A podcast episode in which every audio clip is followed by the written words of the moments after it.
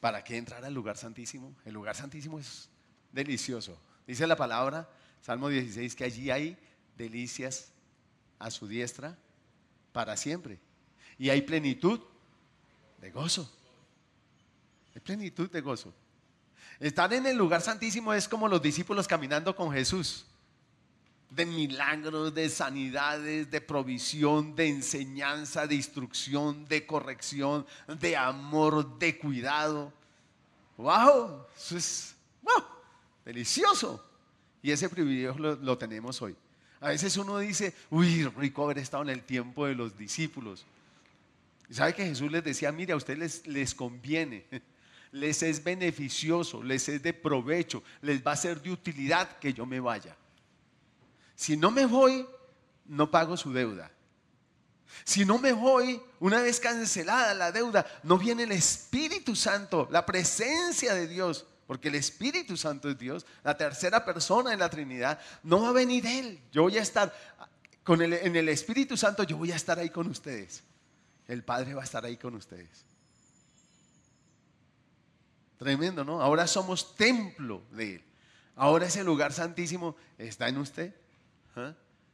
Usted es el templo, usted es el sacerdote que ministra en el templo.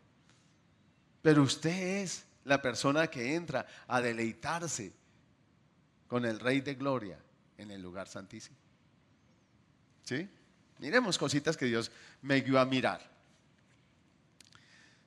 Como vimos, el pueblo llamado a cruzar, a trascender, a ir más allá, no lo hizo. No cruzaron la puerta de salvación que es Cristo.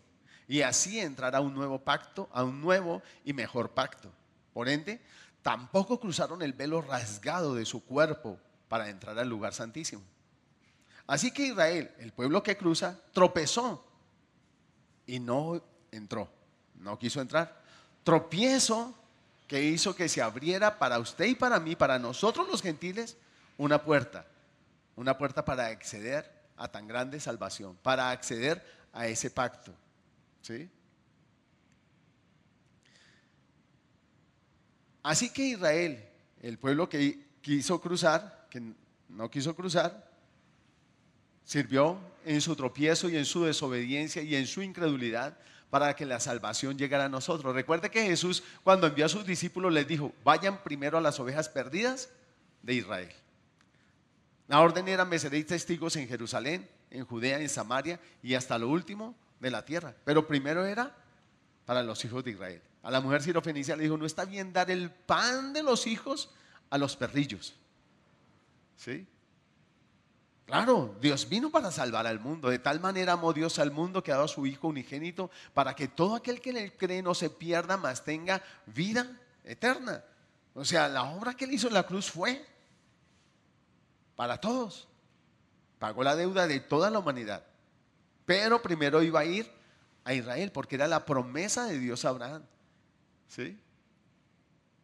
Era la promesa, era el pueblo, era la descendencia de Abraham y Dios va a seguir y ha seguido trabajando y guardando por esa palabra de Abraham, ha seguido siendo propicio a Israel.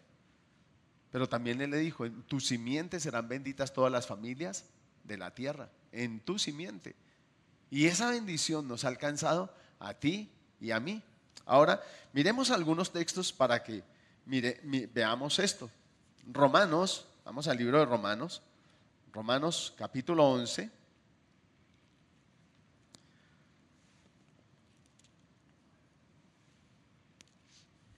La salvación de los gentiles, versículo 11. Digo pues, ¿han tropezado los de Israel para que cayesen? En ninguna manera. Pero por su transgresión vino la salvación a los gentiles, para provocarles a celos. Y si su transgresión es la riqueza del mundo, y su defección, la riqueza de los gentiles, ¿cuánto más su plena restauración?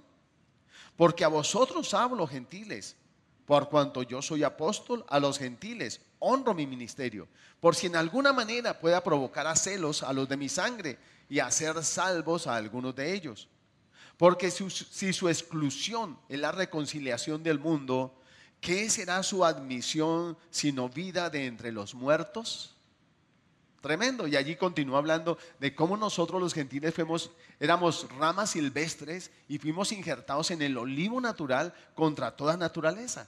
Y allí nos lanza una advertencia. Ojo, ojo gentiles, no se llenen de orgullo, no se, van a, no se llenen de vanagloria por estar injertados en el olivo natural. Que si a las ramas naturales no se les perdonó el envanecimiento, tampoco a ustedes. ¿sí? Por gracia estamos ahí. Por gracia somos pueblo de Dios. El que no era su pueblo hoy es su pueblo, no éramos su pueblo. Pero ahora por gracia somos su pueblo. ¿sí? Y dice el Señor, si Él pudo quitar las ramas naturales para ponerte a ti, Él puede volver a coger esas ramas naturales y volverlas a injertar en el olivo natural. Y a ti, quitarte. Entonces, ¿qué nos dice el Señor? Manténgase en humildad, mantengan reconociendo que es por gracia que estamos ahí, por gracia somos salvos. Y si Dios nos da a un predicano a hacer una predicación es por pura gracia, no porque seamos más que el pueblo de Israel, no porque seamos más que un rabino, no porque seamos más que nadie, sino por su gracia, por su inmensa gracia, por su gran amor con que Él nos amó a cada uno de nosotros. Por eso estamos ahí. Pero vayamos al versículo 25. Y sigamos leyendo, la restauración de Israel. Porque no quiero, hermanos, que ignoréis este misterio, para que no seáis arrogantes en cuanto a vosotros mismos, que ha acontecido a Israel endurecimiento en parte hasta que haya entrado la plenitud de los gentiles. Y luego todo Israel será salvo, como está escrito. Vendrá de Sion el libertador, que apartará de Jacob la impiedad y este será mi pacto con ellos cuando yo quite sus pecados. Así que en cuanto al Evangelio, son enemigos por causa de vosotros. Pero en cuanto a la elección, son amados por causa de los padres. Porque irrevocables son los dones y el llamamiento de Dios. Eso que nosotros aplicamos para nosotros también es para el pueblo de Israel. ¿Sí? Ahora, si nosotros atendemos la voz de Dios y no endurecemos nuestro corazón como lo hizo el pueblo de Israel, pues Dios va a llevar a cabo con nosotros todo lo que Él, él, nos ha, él ha determinado hacer con nosotros y a través de nosotros. Pero la idea es que no endurezcamos nuestro corazón ni que caigamos en envanecimiento. Si Él nos permite hacer algo pequeñito, amén, gloria a Dios. Lo hago porque estoy tremendamente agradecido. Yo no era pueblo y ahora soy pueblo. No era hijo y ahora soy hijo. Y si hijo también, heredero y coheredero juntamente con Cristo. Y eso es gracia. Si Él me pide algo, yo lo hago con gusto, con alegría. Si es barrer, barro. Si es predicar, predico. Y la idea es que en mí se ha visto Él, así barra o así, predique. Porque puede verse el Señor en el que barre y no en el que predica. Y la idea es que se vea tanto en el que barre como en el que predica. Así el que barra sea el mismo que predica y el que predica sea el mismo que barra. Lo importante es que sus bombillos, porque ahora tú eres luz, alumbremos donde Él nos ponga a alumbrar. Porque a veces nos es fácil alumbrar dentro de estas cuatro paredes y qué difícil es alumbrar en la casa. ¿Sí? O qué difícil es alumbrar entre los amigos del barrio o entre los amigos del trabajo. Qué difícil es ser luz en otros lugares. Y la idea es que nosotros seamos luz aquí y afuera. Para dar gracia y alabanza y honra a aquel que nos llamó, aquel que nos salvó, aquel que abrió esa puerta para nosotros. Y Dios permitió que en parte Israel se endureciera, pero usó esa terquedad de ellos y ese, la idolatría de ellos y el apartarse de Dios, el serle infiel al Señor. ¿Para qué? Para que nosotros pudiéramos entrar. Para que nosotros pudiéramos entrar. Hebreos 7, vamos al libro de Hebreos. Hebreos capítulo 7. Hebreos capítulo 7, vamos a leer desde el versículo 22 hasta el versículo 28. Dice, por tanto, aquí está hablando de Melquisedec y del sumo sacerdocio del cual viene el, sumo sacerdocio y el sacerdocio de Cristo. Dice, Por tanto, Jesús es hecho, fiador de un mejor pacto. Y los otros sacerdotes llegaron a ser muchos, debido a que por la muerte no podían continuar.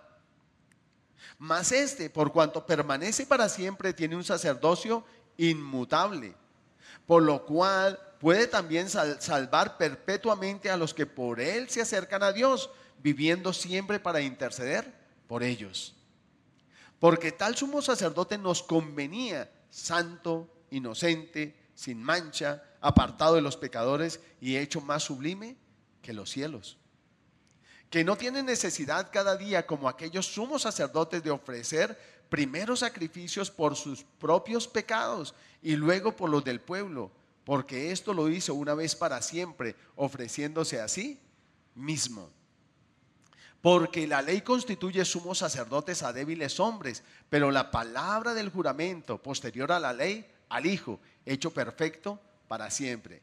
Y aquí dice la palabra que esa clase de sacerdocio y esa clase de sacrificio nos, nos convenía.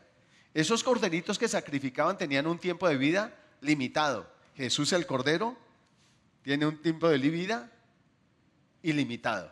Esos sacerdotes que ofrecían los sacrificios tenían un, tiempo de vida limitado. Y así como los, los, corderos eran reemplazados cada año por otro cordero, el sumo sacerdote también era reemplazado por otro, por otro sacerdote. Y lo mismo el sumo sacerdote también tenía un tiempo de vida limitado y luego era reemplazado por otro sumo sacerdote. Pero está lo que está diciendo aquí Pablo es, mire, mire cómo nos convenía esto. Mire cómo nos convenía. Ahora un sacerdote eterno que presentó un cordero eterno. Wow. Y una sangre eterna que lava y limpia continuamente. Y un somos sacerdote que entró y no ha vuelto a salir, ahora permanece allí, intercediendo por ti y por mí 24 horas al Padre. 24 horas continuas, diarias, todo el año allí. Y dice, wow, es, ese, ese, ministerio nos convenía, ese sacrificio nos convenía. Ahora ya no hay que hacer esos sacrificios. Ahora, ¿qué tengo que hacer? Hombre, pasar por esa puerta de salvación y decirle, Señor, reconozco que el pecado ha estado gobernando en mí, la rebeldía, la anarquía, el querer hacer mi voluntad es lo que ha estado gobernando mi vida, pero ahora yo vengo a ti, reconozco que ese gobierno no me ha llevado a buenas cosas, que me ha llevado a tristeza, a lamento, a enfermedad, a postración, a ruina, a maldiciones. Y levantarme como el hijo pródigo y, decir, voy a ir al Padre y voy a decirle, sí quiero estar bajo tu autoridad, así sea como un sirviente. Pero veo que todos tienen mejor, aún los, operarios, los obreros de mi padre que están bajo su autoridad, viven mejor que yo bajo esta autoridad de rebeldía y de anarquía y de pecado.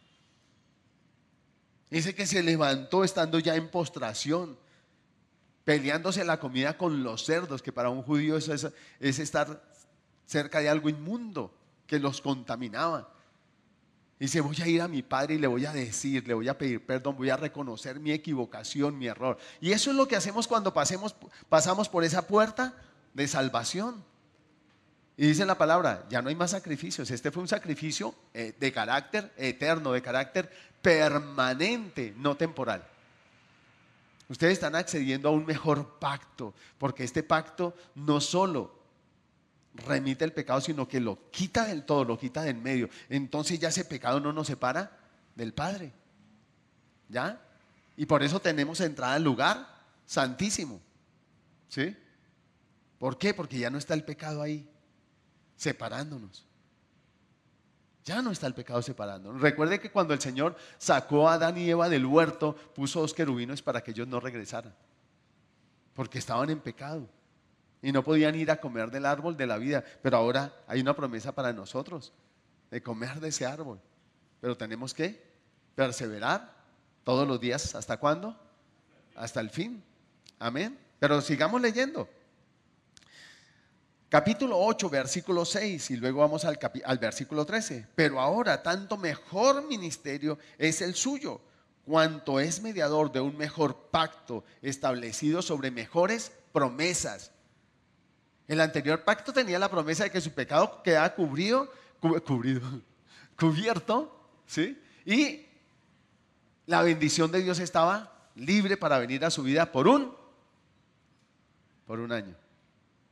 ¿No va a ser mejor pacto, un mejor fundamento y mejores promesas ahora que sus pecados no solo quedan cubiertos, sino además quitados y arrojados, remitidos su pecado? Su deuda totalmente cancelada. Y la promesa de que la bendición de Dios estará sobre su vida y sobre toda su descendencia. ¿No va a ser el mejor pacto sobre mejores promesas, sobre un mejor fundamento? Claro, claro nos convenía. Nos convenía. Y el versículo 13 nos dice, al decir nuevo pacto, ha dado por viejo al primero.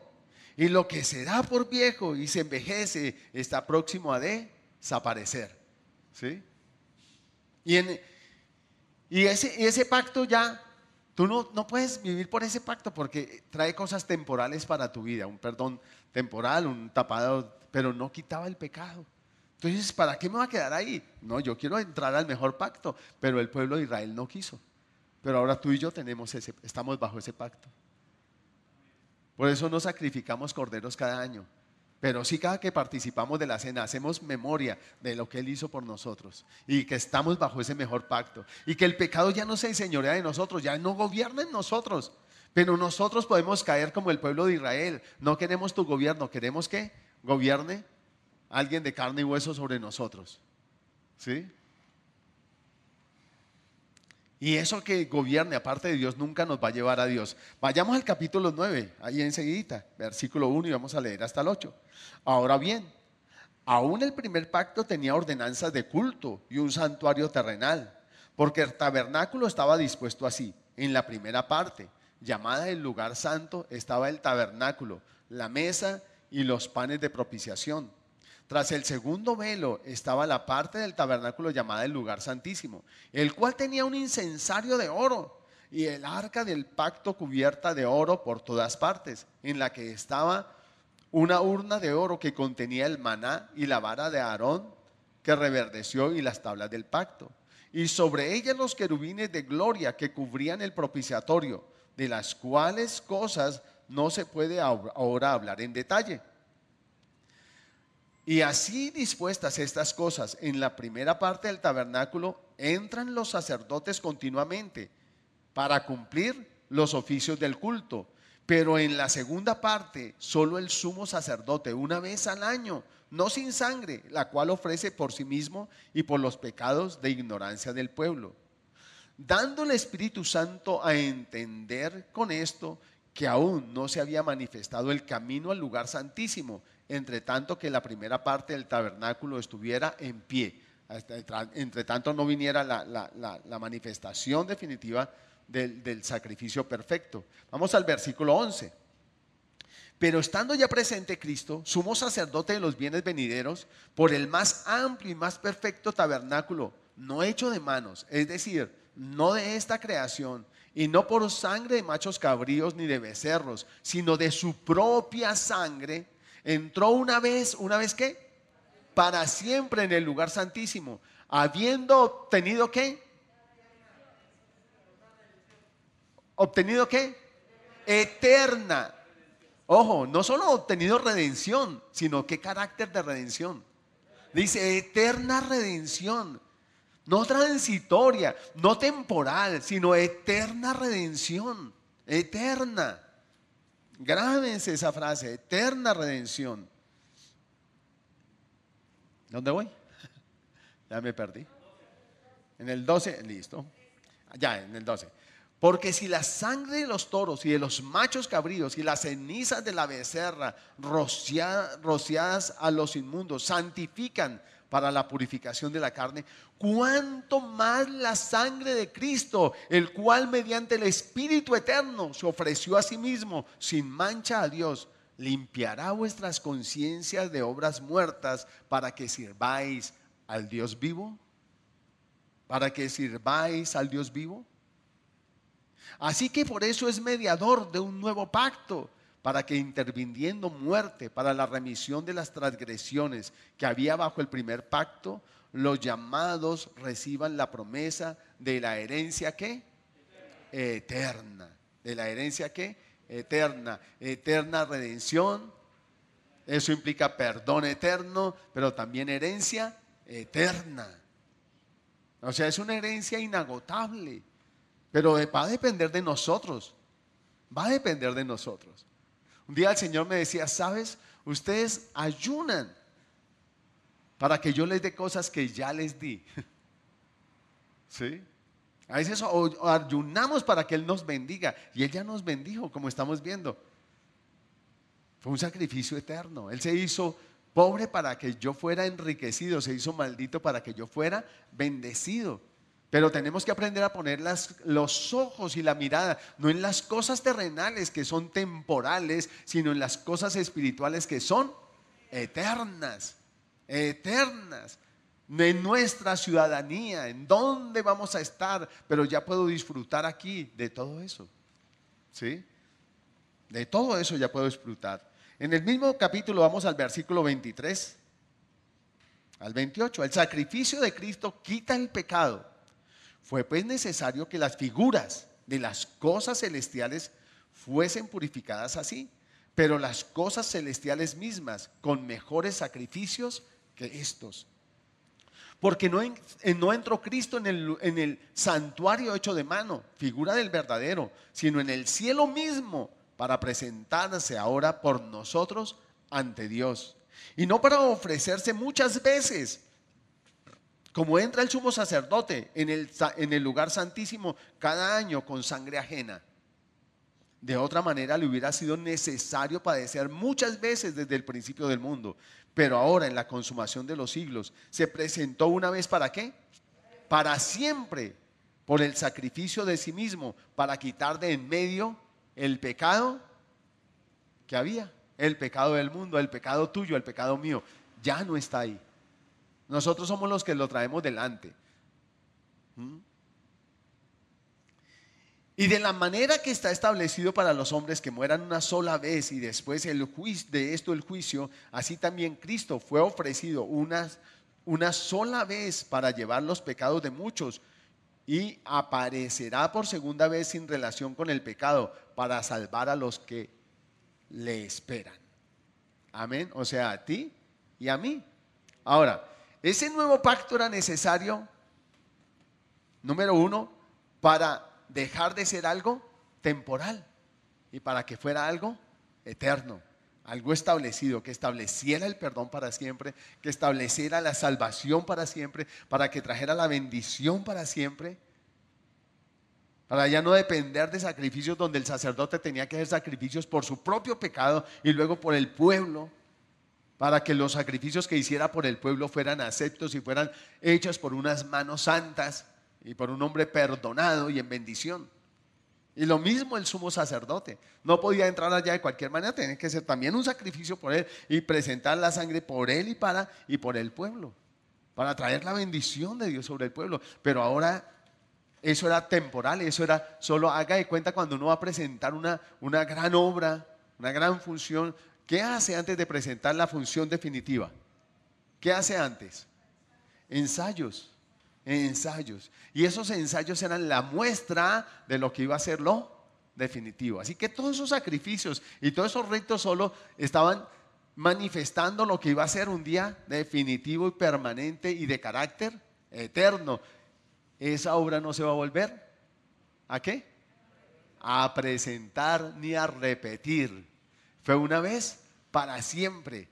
Y desde entonces todo el que cree puede disfrutar de lo que esa obra alcanzó para todos. Amén. Podemos disfrutar de ella. No hay necesario ver nuevamente a Cristo crucificado. Por eso la palabra dice que bienaventurados los que sin ver creyeron. Y esa obra sigue produciendo vida en nosotros, perdón de pecados, remisión de nuestros pecados, libertad de la esclavitud de la deuda, de la esclavitud del pecado, de la muerte, de la maldición.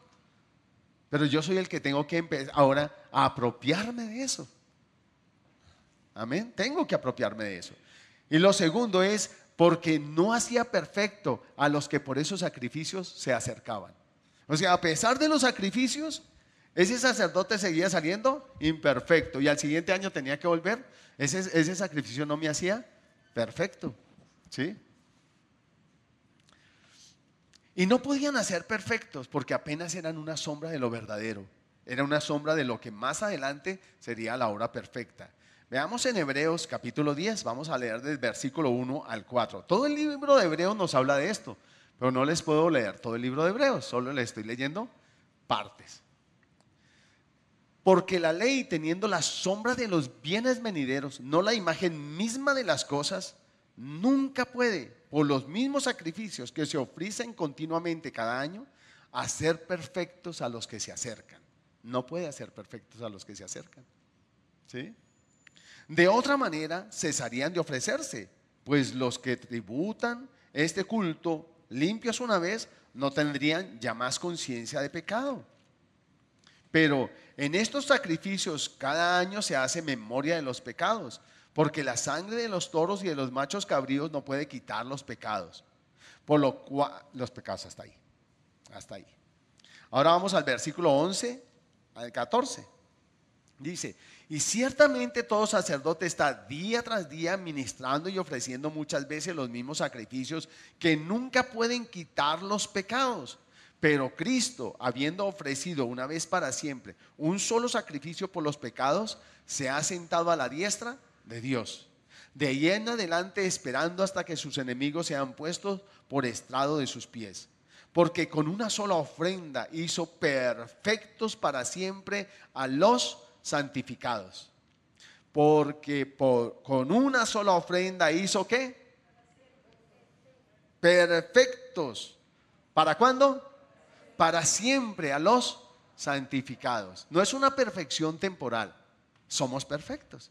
Por eso dice la palabra, y hay muchas cosas del Nuevo Testamento, de las epístolas, que tienen que ver con lo que ahora soy. Entonces dice, el que es perfecto crezca en esa perfección. Y nos dice, sé perfecto como vuestro Padre es perfecto. O sea, yo nací de alguien perfecto, ahora yo soy perfecto, pero tengo que crecer en esa perfección. ¿Sí? Y el que es santo, santifíquese aún más, crezca en esa, en esa santificación. ¿Sí? no permita, y por eso podemos entender cosas que Él nos manda, y mandatos específicos para nosotros como iglesia. Despojarse del viejo hombre, vestirse del nuevo, es para nosotros los creyentes. Y nos dice, no pongan parche viejo, eh, parche nuevo en vestido viejo, hombre, que se van a tirar todo, ni echen vino nuevo en odre viejo, que se van a tirar todo. Entonces tengo que estar dispuesto a estarme despojando de esas cosas. No es hacer memoria de mis pecados, pero sí es saber que no puedo dejar que eso se vuelva a enseñorear de mi vida. Y por eso nos dice también, no, no reine el pecado en vuestros corazones. No reine el pecado. Y yo tengo que empezar a bajarle la cabeza a esos reyes.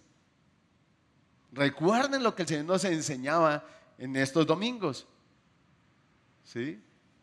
Yo tengo autoridad y yo, ¿a qué rey, bajo qué rey estoy, bajo qué gobierno estoy? Cada rey tiene sus normas y sus principios. Y si yo quiero estar bajo ese reino de Dios, tengo que aceptar sus normas y sus principios. Pero a veces queremos, a veces somos como, como, como las personas que se van para Europa, para Estados Unidos, ¿sí? Vivir allá, pero pagar la salud acá. Y entonces nos damos las voladitas. ¿Sí? Un poquito de acá, un poquito de acá. Y Dios dice, no, señor, o usted está en el reino o está en el otro reino. O está en la luz o está en las tinieblas. O acepta todo lo que hay aquí o acepta todo lo que hay aquí, pero a veces queremos los dos. Lo mejor de los dos lados. ¿Y qué es lo mejor de los dos lados? ¿Según qué? Mis conveniencias según mi parecer. Y Dios dice, no Señor, no haga eso porque no tiene parte la luz con las tinieblas. O sea, no hay lo mejor de los dos lados. ¿Sí? No tiene parte Cristo con Benial. ¿Sí? Y a veces nosotros queremos eso y Dios nos dice, no Señor. Ahora, el Espíritu Santo, de esto que hemos estado hablando, el Espíritu Santo da testimonio. Hebreos 10, 15 a 18. Dice así. Y nos atestigua lo mismo el Espíritu Santo, porque después de haber dicho, este es el pacto que haré con ellos después de aquellos días, dice el Señor. Pondré mis leyes en sus corazones y en sus mentes las escribiré. Añade, nunca más me acordaré de sus pecados y transgresiones. ¿Nunca qué? Nunca más me acordaré de sus pecados y transgresiones. Pues donde hay remisión de estos, no hay más ofrenda por el pecado. O sea, no hay más sacrificios. Si usted adrede se aparta del Señor, que eso es apostatar de la fe. Aunque usted siga, porque es que una cosa es vivir en el lugar santísimo y otra el lugar santo. Yo puedo seguir en el lugar santo, allí están todos los ritos, las tradiciones, todo lo religioso. Pero apostatar de la fe. Recuerden que en Gilgal ellos apostataron de la fe. Allí quisieron otro rey que gobernara y que no fuera Dios. ¿Cuántas veces estamos en la iglesia y la rebeldía reina en nuestro corazón? A ver. ¿Sí? O las malas palabras, o la maledicencia, eso es lo que reina. ¿Dónde estoy? ¿En el lugar santo o en el lugar santísimo? El lugar santo. Y me quedo ahí. Lo religioso, porque lo religioso pues es chévere, porque no es ni muy, muy, ni tan, tan, ni mucho que queme al santo, ni poco que no lo alumbre. Y entonces buscamos el lugar intermedio. ¿Sí? ¿Y qué le dice el Señor a la iglesia de la Odisea? ¿Tibio o caliente? O sea, o aquí o allá. No como la canción que dice que no soy de allí, ni soy de acá. ¿Sí? Si uno dice, no, defínase. Defínase. O en pos de mí, o apartado de mí. Pero defínase, porque tibio te vomitaré de mi boca. ¿Cuántos han querido tomar agua tibia para la sed? El agua tibia sabe feo. ¿Es mejor caliente o fría? Pero tibia esa vaina. Entonces,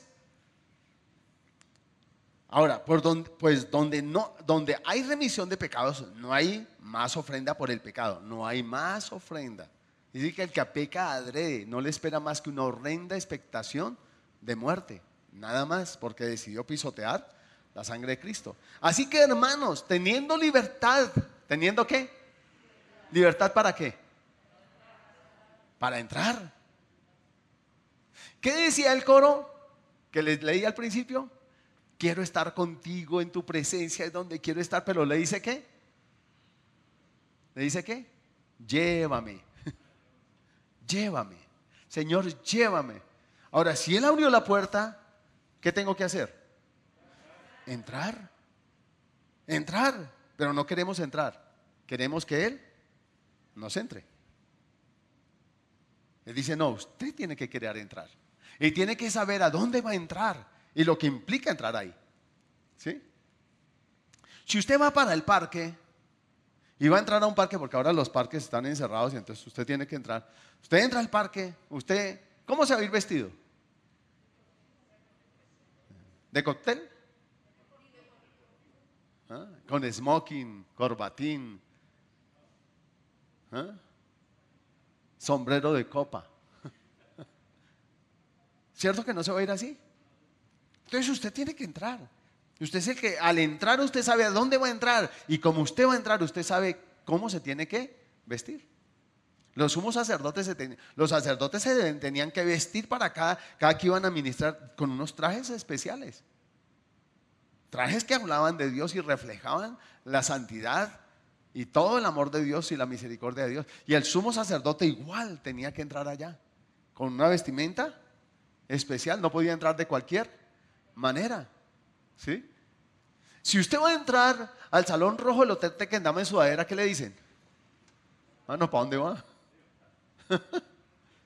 Ahora, tenemos libertad para entrar. ¿A qué se refiere esa, esa libertad? ¿A que puede entrar de cualquier manera?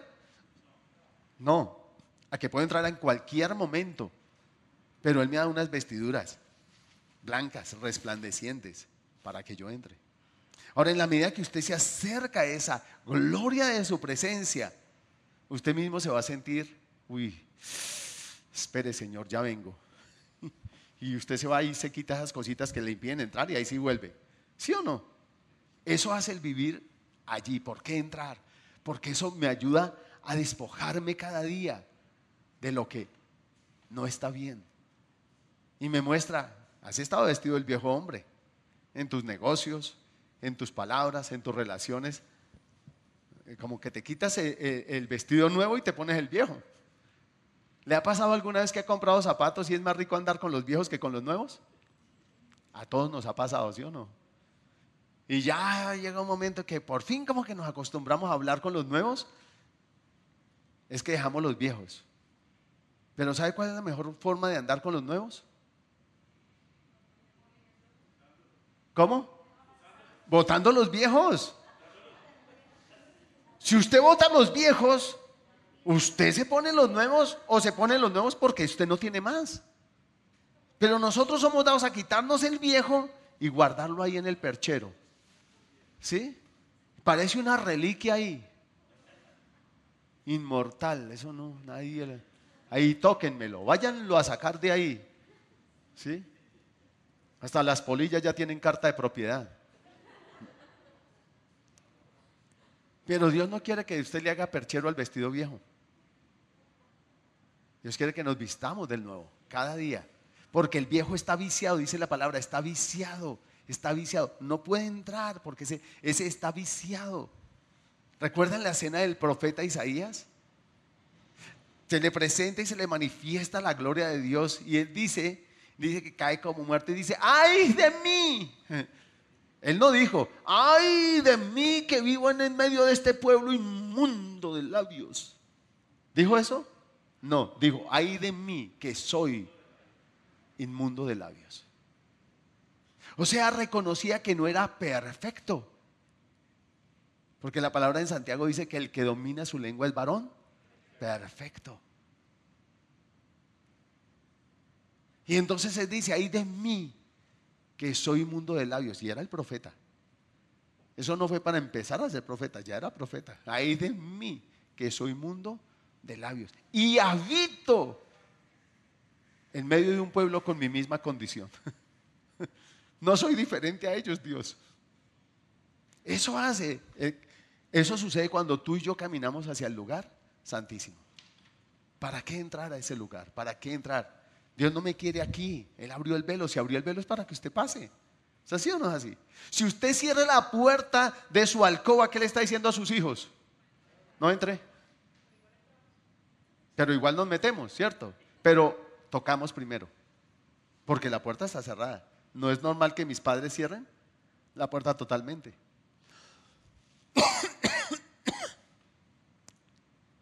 Pero si la puerta está entreabierta, diciendo, entre, Ana.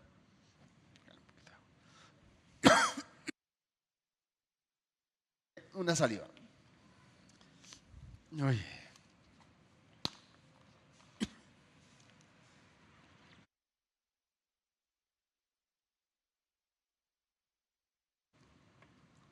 Así que, hermanos, teniendo libertad para entrar en el lugar santísimo por la sangre de Cristo.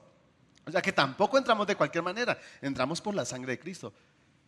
Por esa tenemos entrada. Y dice la palabra que en Cristo somos plenamente aceptos delante del Padre. Somos plenamente aceptos en Cristo Jesús. En el amado somos plenamente aceptos. El Padre nos ve perfectos en la perfección de Cristo. Aunque tú y yo seamos aún imperfectos. dice que un ángel voló y cogió un carbón encendido y tocó los labios de Isaías. Porque es, este es el instrumento con el que más pecamos. Mm, estoy en el versículo 20. Entonces, por el camino nuevo y vivo que Él nos abrió a través del velo, ¿qué qué? A través del velo, esto es de su carne. Y teniendo un gran sumo sacerdote sobre la casa de Dios, acerquémonos con corazones que sinceros, en plena certidumbre, en plena qué? Plena certidumbre, convicción de fe, purificados los corazones de mala conciencia y lavados los cuerpos con agua pura. Mantengámonos firme sin fluctuar la profesión de nuestra esperanza, porque fiel es el que prometió. Y considerémonos unos a otros para estimularnos al amor y a las buenas obras, no dejando de congregarnos como algunos tienen por costumbre, sino exhortándonos y tanto más cuando veis que aquel día se acerca. ¿Y cuál día se acerca? En el que Él va a venir por los que lo esperan. Ese es el día que se acerca. Y nos dice, mire, no dejen de congregarse. ¿Y por qué será? Porque allí en la congregación de su pueblo, ay, es que ahí está el lugar santísimo. No, aunque nos reunimos en su presencia y la idea es que todos estemos en ese lugar santísimo, pero allí en la congregación de su pueblo, Él nos está dando instrucciones porque nos está preparando para cuando Él venga, para ese día que está que se acerca. Y allí le está impartiendo una instrucción a todo su pueblo. Usted dirá, pero pastora, apenas eh, eh, eh, aquí somos una congregación así, poquita gente, y entonces, y, el otro dirá, pastor, pero aquí estamos una congregación que sí tiene un número considerable, pero, y entonces, y el resto, entonces, ¿solo nosotros somos esa congregación? No. Por eso el Señor a sus instrumentos les pone casi que la misma predicación con distinto sazón en todo el mundo. Porque la instrucción que imparte a su pueblo es general. General. Hay gente que me ha, dicho, y pastor, hoy escuché, hoy, eh, esta semana escuché una predicación igualita a la que usted nos dio el domingo. Sí, pero con diferente sazón. Porque la Biblia es una y el propósito de Dios es uno solo, no varía, es una sola iglesia. Así que el alimento es el mismo, la instrucción va a ser la misma y el llamado es el mismo. Amén. Entonces, viene una pregunta, ¿cuál es el fin de esto? El fin es que entremos al lugar santísimo. Si Él abrió la puerta, ¿qué espera? Que entremos. Cuando alguien toca la puerta de su casa y usted le abre la puerta, usted se asoma, ah, sí, y le picha un botoncito, si tiene botoncito, y la puerta llega y, le dice, empuje, y él empuja y entra. Si usted abre la puerta es porque usted quiere que qué, que entre. Si usted no quiere que entre, simplemente le dice, échelo por debajo de la puerta. Pero usted no quiere que entre, por eso no le abre. Ahora, si Él abrió esa puerta es porque usted quiere que entre. ¿Cuál es el fin de haber rasgado el pelo de arriba abajo? Que entremos. Que estemos en ese lugar. Y ese es el lugar, ese debería ser nuestro, nuestro hábitat continuo y permanente. Vivir ahí. ¿Sí? Y fíjese que eso es lo que pide la canción. Yo solo quiero estar donde tú estás, viviendo a diario en tu presencia. No quiero darte solo adoración, quiero ser adorador. ¿sí? Quiero estar donde tú estás, en tu habitación por siempre, morando en tu presencia, comiendo de tu mesa, rodeado de tu gloria. Pero ¿qué le dice? Llévame.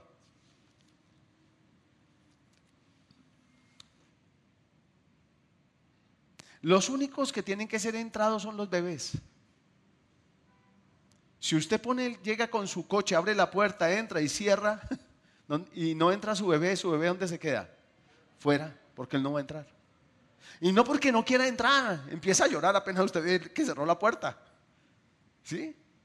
Pero es que él no puede entrar. Pero tú y yo podemos entrar. Cuando él llevó, cuando en la, visión de, de Ezequiel, ¿qué hizo el ángel? Del río de las aguas salutíferas, capítulo 47. ¿Qué hizo el ángel? Lo llevó hasta la orilla del río. ¿Pero lo entró? No, lo invitó a entrar. Lo invitó a avanzar cada día más adentro. El Señor me mostraba, bueno, entrar al lugar santísimo es como entrar a ese río. Y vamos a estar mirando eso. Es como entrar a ese río. Donde Dios te está invitando cada día a ir más, más con Él.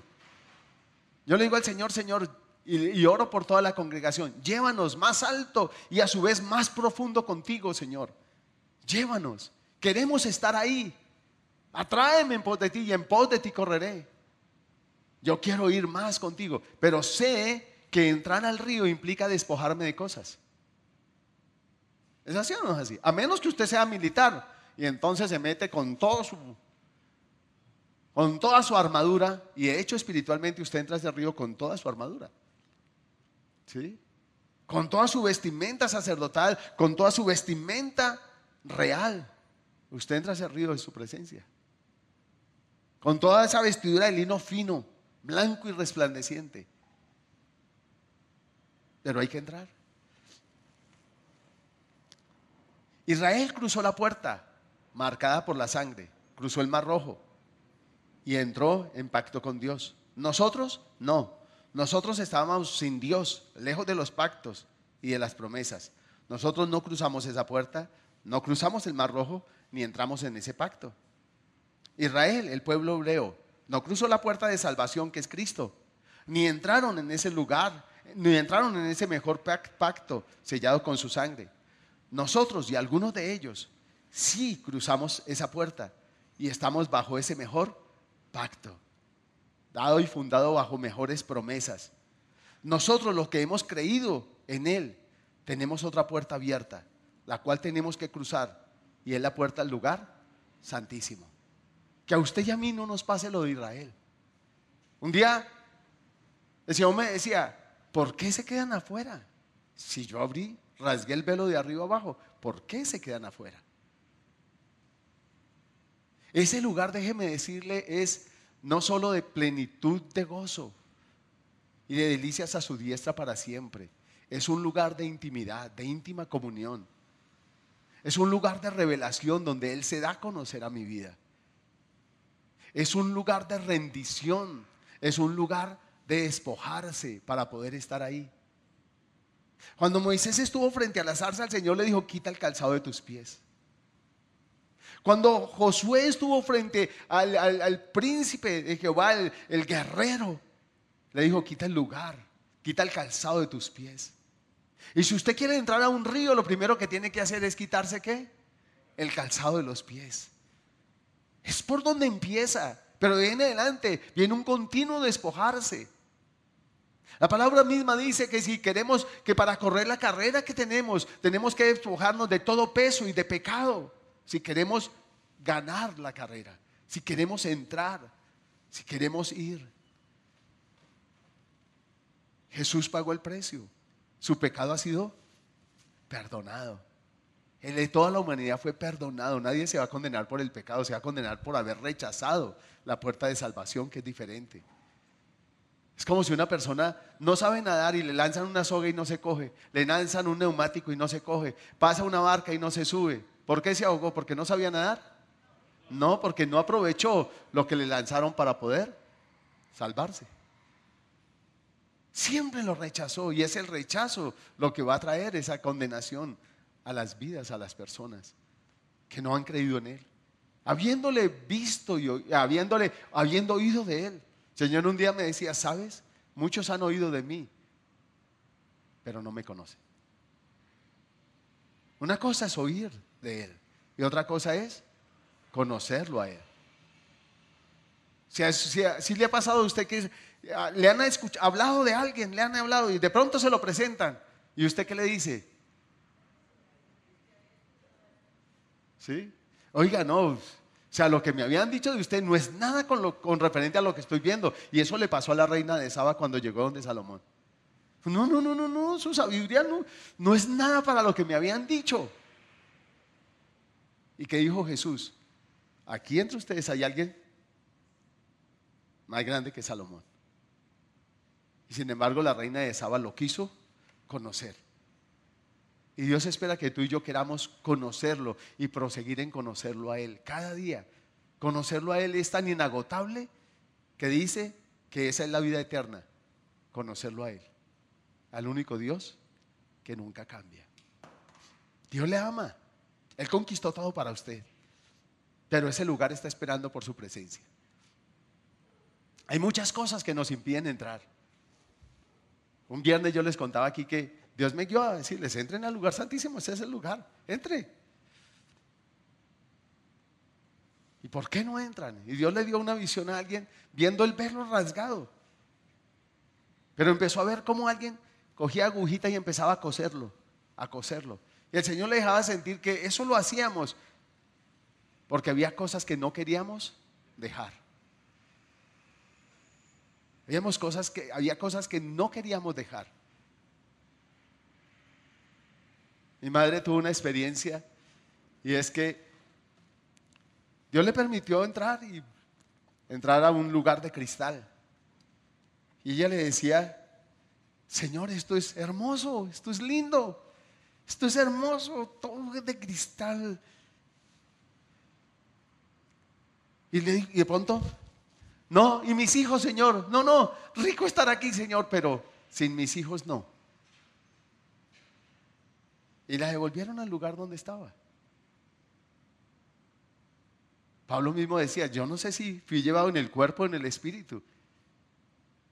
Y si estuve en el segundo, tercero, cuarto, quinto cielo. Pero fui llevado a esos lugares. Pero lo que quiero que noten es que mi madre le dijo, no quiero estar sin mis hijos. ¿Cuántas cosas impiden que nosotros avancemos en el Señor, aún en el llamado? Decimos, no Señor, cuando críe mis hijos, no Señor, cuando haga esto, no Señor, cuando me gane la lotería, no Señor, cuando, cuando, cuando me gradúe, cuando, cuando, cuando, y posponemos la entrada a ese lugar. Le decimos más tarde, Señor, más luego, Señor, y se nos pasó la vida. Y nunca traspasamos la puerta al lugar santísimo. ¿Nos vamos a condenar? No creo. Pero si usted se devuelve apostata de la fe, sí creo. Pero déjeme decirle una cosa, este lugar es de mucho peligro, porque yo estoy consintiendo cosas que me apartan de Él de estar en esa intimidad, de experimentarlo, de vivirlo, de disfrutarlo. De ver que eso que dice el salmista, que Él es más delicioso y más delicioso que la miel que emana del panal. Eso es verdad, hermanos, eso es verdad.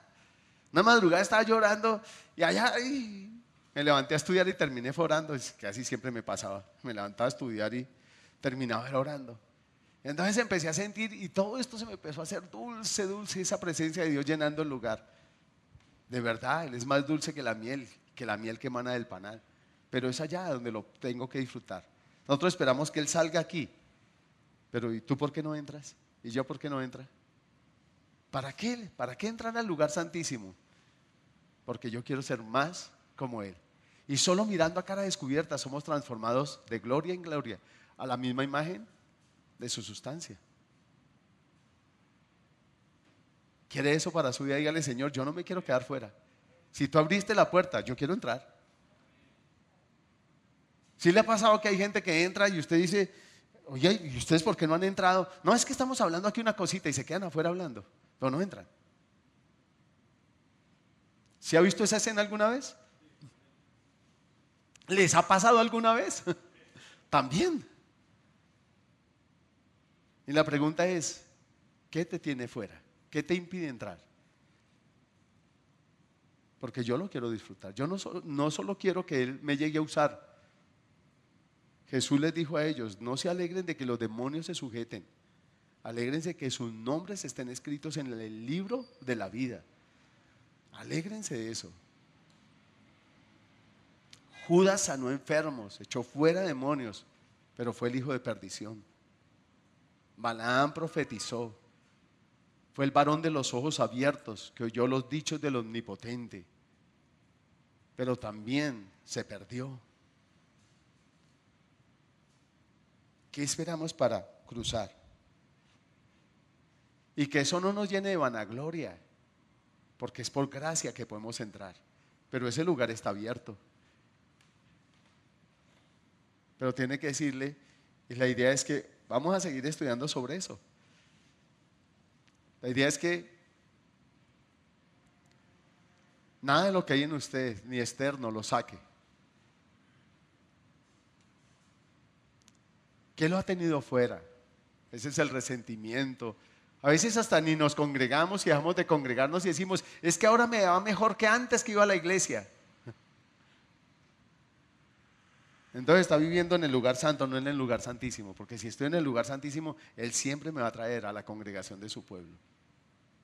Déjeme decirle, yo peleaba con el Señor y aún pensaba que su iglesia no era nada bueno. Pero estoy aquí metido de cabezas porque quise con Él. Y sé cuánto ama Él su iglesia. Es perfecta por su obra, pero no quiere caminar en esa perfección. Muchas veces no queremos caminar en esa perfección. Nos cuesta dejar cosas que nos alejan de Él. Nos cuesta. A veces nos disponemos a orar y, nos, nos jala el celular. Entra un WhatsApp, entra una llamada. Y ahí se nos acabó el momento de oración. Nos sacó. Aparte de eso, ¿qué más te saca? Porque dígale al Señor, yo quiero rendir eso. Y yo quiero aprender a caminar en ese lugar santísimo. Vivir, como dice la canción, no que sea una canción. Y eso te hará un adorador, vivir con Él. Porque adorar es obedecer. Recuerde la, obediencia, la, adoración extrema de Job, la adoración extrema de Abraham Hizo lo que él le decía. Ya sé que me amas. Ya sé que soy lo primero para ti. Ya sé que soy el motivo de tu adoración. Me obedeciste. No me negaste tu hijo. Estás aquí conmigo más que por un hijo. Que Él pueda decir, estás aquí más que por un empleo, estás conmigo más que por un empleo, más que porque te ayude en esto o en aquello, estás aquí por mí. ¡Wow! Y eso me hará un adorador. No solo alguien que le da adoración, sino alguien que es para Él una adoración. Un olor fragante que alegra su corazón. Yo le digo a Dios, ayúdame a hacerlo. Yo quiero ser ese adorador para ti. Él está en este lugar. Y no te afanes por esto o aquello o esto otro. No, te, no dejes que el afán, que los afanes de este mundo te saquen de Él. Decía, en eso estabas antes de conocerme. ¿Por qué ahora que me conoces sigues en eso? Ven, métete conmigo. Yo, yo hago el resto.